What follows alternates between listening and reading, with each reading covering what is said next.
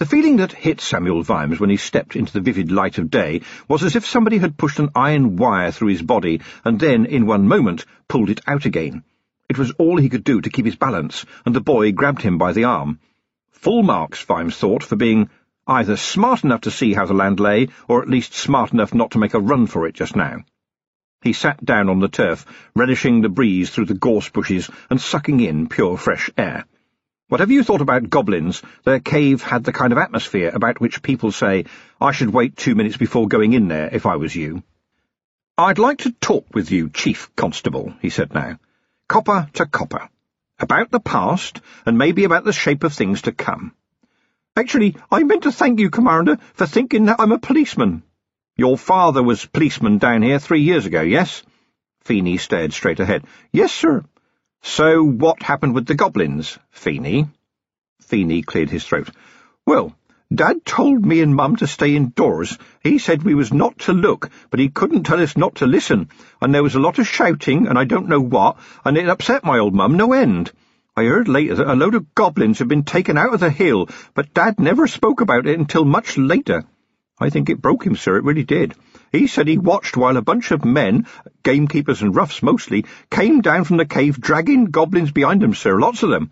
He said what was so dreadful was that the goblins were all sort of meek, you know, like they didn't know what to do. Vimes relented a little at the sight of Feeney's face. Go on, lad. Well, sir, he told me people came out of their houses and there was a lot of running about and he started to ask questions and, well, the magistrate said it was all right because they were nothing more than vermin and they were going to be taken down to the docks where they could earn their living for a change and not bother other people. It was all right, Dad said. They were going somewhere sunny, a long way away from here. Just out of interest, Mr. Feeney, how could he know that? Dad said the magistrates were very firm about it, sir, they were just to be put to work for their living. He said that it was doing them a favour. It wasn't as if they were going to be killed. Vimes kept his expression deliberately blank. He sighed. If it was without their consent, then that would be slavery. And if a slave doesn't work for his living, he's dead. Do you understand? Feeney looked at his boots. If eyeballs had polish on them, his boots would have been gleaming. After he told me this, my dad told me that I was a copper now, and I was to look after Mum, and he gave me the truncheon and his badge, and then his hands started shaking, sir, and a few days later he was dead, sir. I reckon something snuck up on him, sir, in his head like. It overcame him. Have you heard about Lord Vetinari, Feeney? I can't say I like him all that much, but sometimes he's bang on the money. Well, there was a bit of a fracas, as we say, and it turned out that a man had a dog, a half-dead thing, according to bystanders, and he was trying to get it to stop pulling at its leash. And when it growled at him, he grabbed an axe from the butcher's stall beside him, threw the dog to the ground, and cut off its back legs, just like that. I suppose people would say, nasty bugger, but it was his dog, and so on. But Lord Vetinari called me in, and he said to me, a man who would do something like that to a dog is a man to whom the law should pay close attention. Search his house immediately. The man was hanged a week later. Not for the dog, although for my part I wouldn't have shed a tear if he had been, but for what we found in his cellar, the contents of which I will not burden you with. And bloody Vetinari got away with it again because he was right. Where there are little crimes, large crimes are not far behind. Vimes stared at the rolling acres stretching out below, his fields, his trees, his fields of yellow corn. All his, even though he'd never planted a seed in his life, except for the time when he was a kid and tried to grow mustard and cress on a flannel, which he'd then thrown up because no one had told him he should have washed the flannel first to get all the soap out. Not a good background for a landowner. But his land, right? And he was sure that neither he nor Sybil had ever said yes to turning a lot of sad-looking goblins out of the mess they were pleased to call a home and taking them to who knew where. Nobody told us. Feeney leaned back to escape that particular ball of wrath. I wouldn't know about that, sir. Vimes stood up and stretched his arms. I've heard enough, lad, and I've had enough, too. It's time to report to a higher authority. I think it'd take at least a day and a half to get a galloper to the city, sir, and you'd have to be lucky with the horses. Sam Vimes began to walk smartly down the hill. I was talking about Lady Sybil, lad. Sybil was in a drawing-room full of teacups and ladies when Vimes arrived at the hall in a run, with Feeney lagging behind. She took one look at him and said, rather more brightly than warranted, Oh, I see you have something to discuss with me. She turned to the ladies and smiled and said, Please do excuse me, ladies. I must just have a brief word with my husband. And with that she grabbed Vimes and pulled him none too gently back into the hallway. She opened her mouth to deliver a wifely sermon on the importance of punctuality, sniffed and recoiled. Sam Vimes, you stink! Did you fall into something rural?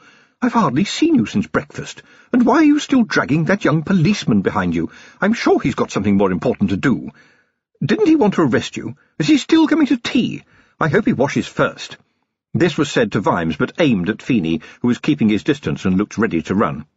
That was a misunderstanding, said Vimes hastily, and I'm sure that if I ever find out where my escutcheon is, there won't be a stain on it. But Mr. Feeney here has been generously and of his own free will imparting information to me. And by the time the husband and wife conversation was in full swing, containing shouted whispers along the lines of, Surely not, and I think he's telling the truth, Feeney looked ready to sprint. And they didn't put up a fight, said Sybil. The young policeman tried to avoid her gaze, but she had the kind of gaze that came around to find you wherever you stood. No, your ladyship, was all he managed. Lady Sybil looked at her husband and shrugged. There would be one hell of a fight with someone who wanted to take me off to a place I didn't want to go, she said. And I thought goblins had weapons. Pretty nasty fighters, so I've heard. I'd have thought there'd have been a war. We would have heard about it. From the way you talk about it, it sounds as if they were sleepwalking. Or perhaps they were starving. I haven't noticed very many rabbits round here, compared with when I was a little girl. And why leave some behind? It's all a bit of a puzzle, Sam. Nearly everyone around here is a family friend. She held up a hand quickly. I wouldn't dream of asking you to fail in your duty, Sam. You must understand that. But be careful, and be sure of every step. And please, Sam, and I know you, Sam, don't go at it like a bull at a gate. People round here might get the wrong idea. Sam Vimes was certain that he did have the wrong idea, and his brow wrinkled as he said, I don't know, Sybil, how does a bull go at a gate? Does it just stop and look puzzled? No, dear, it smashes everything to pieces. Lady Sybil gave a warning smile and brushed herself down. I don't think we need to detain you any longer, after all, Mr. Upshot, she said to the grateful Feeney. Do remember me to your dear mother. If she doesn't mind, I'd like to meet her while I'm down here again, to talk about old times. In the meantime, I suggest you leave via the kitchen, no matter what my husband thinks about a policeman using the servants' entrance, and tell cook to supply you with, well, anything your mother would like. She turned to her husband. Why don't you escort him down there, Sam? And since you're enjoying the fresh air, why not go and find young Sam? I think he's back in the barnyard with Willikins. Feeney was silent as they went down the long corridors, but Vimes sensed the boy's mind working its way through a problem which came out when he said, Lady Sybil is a very nice, kind lady, isn't she, sir? I do not need to be reminded of that, said Vimes, and I'd like you to understand that she stands in vivid contrast to me. I get edgy when I think there's a crime unsolved. A crime unsolved is against nature. I keep thinking of the goblin girl, sir. She looked like a statue, and the way she spoke, well, I don't know what to say. I mean, they can be a bloody nuisance. They'll have the laces out of your boots if you don't move quick enough. But when you see them in their cave, you realise there's, well, kids, old grandad goblins and old mum goblins, Vimes suggested quietly. Once again, Mrs. Upshot's little boy struggled in the unfamiliar and terrifying grip of philosophy and fetched up with, Well, sir, I dare say cows make good mothers, but at the end of the day, a calf is veal on the hoof, yes? Maybe. But what would you say if the calf walked up to you and said, Hello, my name is Tears of the Mushroom? Feeney's face once again frowned in the effort of novel cogitation. I think I'd have the salad, sir. Vimes smiled. You were in a difficult position, lad, and I'll tell you something, so am I. It's called being a copper. That's why I like it when they run. That makes it all so simple. They run and I chase. I don't know if it's metaphysical or something like that, but there was a corpse. You saw it, so did I, and so did Miss Beadle. Keep that in mind. Young Sam was sitting on a hay bale in the farmyard, watching the horses come in. He ran to his dad, looking very pleased with himself, and said, Dad, you know chickens? Vimes picked up his son and said, Yes, I have heard of them, Sam. Young Sam wriggled out of his father's grasp as if being picked up and swung around was inappropriate activity for a serious researcher in scatological studies, and looked solemn. Do you know, Dad, that when a chicken does a poo, there's a white bit on top which is the wee? Sometimes it's like the icing on a bun, Dad. Thank you for letting me know, said Vimes. I'll remember that next time I eat a bun. And every time after that, he added to himself. I suppose you know everything about poo now, Sam? he said hopefully, and he saw Willikins smile. Young Sam, still staring at a pile of chicken droppings through a little magnifying glass, shook his head without looking up. Oh, no, Dad. Mr. Here young Sam stopped and looked at Willikins hopefully. Willikins cleared his throat and said, Mr. Trout, one of the gamekeepers, was around half an hour ago, and of course your lad will strike up a conversation with anybody. And the upshot is that young Sam, it would appear, sir, would like to amass a collection of the droppings of a number of woodland creatures. Gamekeepers, thought Vimes. He ran that across his brain and thought about who had actually rounded the goblins up three years ago. And then he thought, how important is that compared with the question, who told them to? I think I've got the smell of this place. People do what they're told because they've always done what they're told. But gamekeepers are a canny lot. It's not just human beings they have to outsmart. And remember, this is the countryside where everybody knows everybody else, and notices everybody else. I don't think Feeney is lying, so other people know what happened here one night three years ago. I mustn't be a bull at a gate, said Sybil, and she's right. I need to know where I'm treading. What happened three years ago? I can afford to take my time over this one. Aloud, he said, How far can I take this? It seems you've had a busy day, sir, said Willikins. Uh, this morning you went down to the lock-up with the little tit who thinks he is a copper, and then, in company with a goblin, you and said little tit went up to Deadman's Copse, where you remained for quite some time until you and the aforesaid little tit came out and you arrived here minus one tit just now. Willikins grinned at Vimes. There's people coming and going down in the kitchens all the time, sir, and gossip is a kind of currency when you get beyond the green door. You've got to remember, sir, that despite Mr. Silver's dirty looks, I am the top knob below stairs, and I can go where I like and do what I like, and they can choke on it if they like. The whole of the hill is visible from some window or other in this house, and maids are very cooperative, sir. It seems that all the girls are busting for a job in the Scoone Avenue establishment. Very keen they are for the city lights, sir. Very cooperative. Also, I found quite a good telescope in the study. Remarkable view of Hangman's Hill, you know. I could practically read your lips. Young Sam quite enjoyed the game of searching for Dad. Vimes felt a pang of guilt at those words. This was supposed to be a family holiday, wasn't it? But Someone killed a goblin girl up at Deadman's Copse, he said, his voice dull.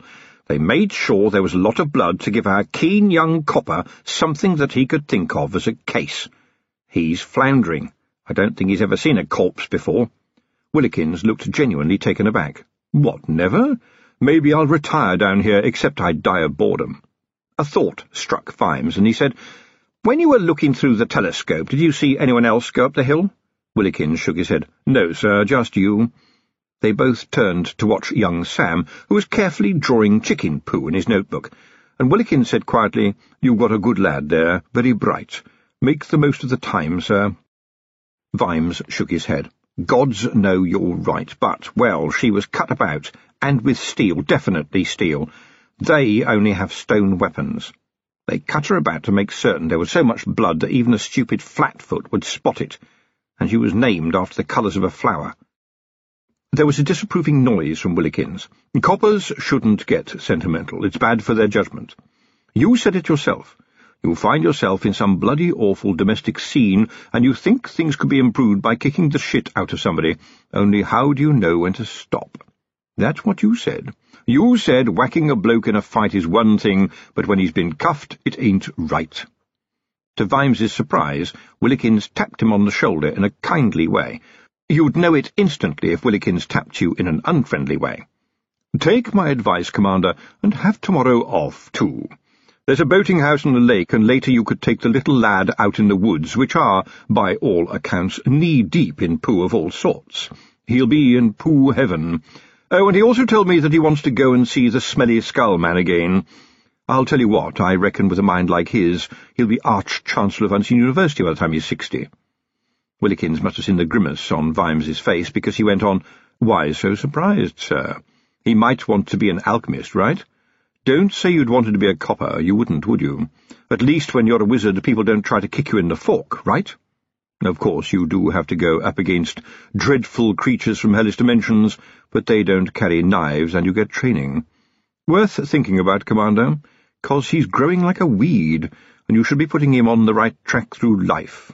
And now, if you'll excuse me, Commander, I'm off to annoy the servants. Willikins took a few steps, then stopped, looked at Vimes, and said, Look at it like this, sir.